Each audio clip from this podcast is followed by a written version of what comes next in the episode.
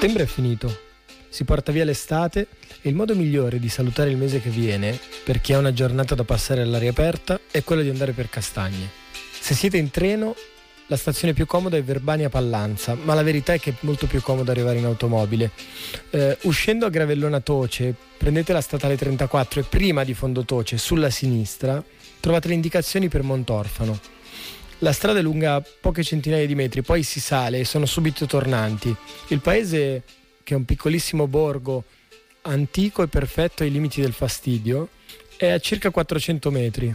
Montorfano perché il monte è solitario, nasconde la Valdossola ed è circondato da una parte dal Toce stesso e dall'altra dal lago di Mergozzo e dal lago Maggiore.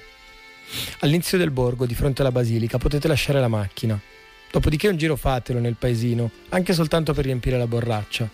Ritornando sui vostri passi, sulla sinistra, parte un sentiero. Non potete sbagliare.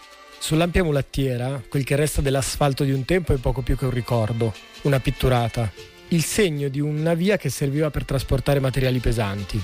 Il cammino è breve, dura una ventina di minuti, 25 al massimo, finché si arriva a una palestra di roccia, attorno massi giganteschi, alla vostra destra un panettone di roccia invita anche i più piccoli ad arrampicare. È il tipico luogo che utilizzano le, le palestre eh, per chi ha le prime armi, quarto, quinto, sesto grado, mentre dal versante esposto, quello che si affaccia proprio sul lago di Mergozzo, ci sono i tiri più difficili. In cima al panettone di roccia si può arrivare anche camminando e, ed è assolutamente consigliabile per due motivi. Anzitutto per i picnic autunnali in una giornata di sole vi troverete ad avere una vista a 360 gradi senza neanche dover salire sulla cima del Montorfano, che sta ad oltre 700 metri. Il secondo motivo è che finito il picnic, o anche dalla prima mattina se avrete la costanza di svegliarvi presto, tutta la zona intorno è disseminata di castagni. Eh, non potete aspettare novembre perché è piuttosto frequentata, ma se approfittate di questi prossimi giorni, il Montorfano regalerà una giornata davvero per tutti, dai più piccini agli sportivi.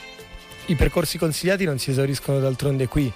Eh, il sentiero azzurro col giro del lago di Mergozzo, la possibilità di riscoprire attraverso eh, l'Ecomuseo del Granito di Montorfano la storia delle cave di questa zona, la linea Cadorna della Prima Guerra Mondiale e i percorsi per i cicloturisti. Insomma, il Montorfano, a due passi da Verbania, questa settimana vi aspetta.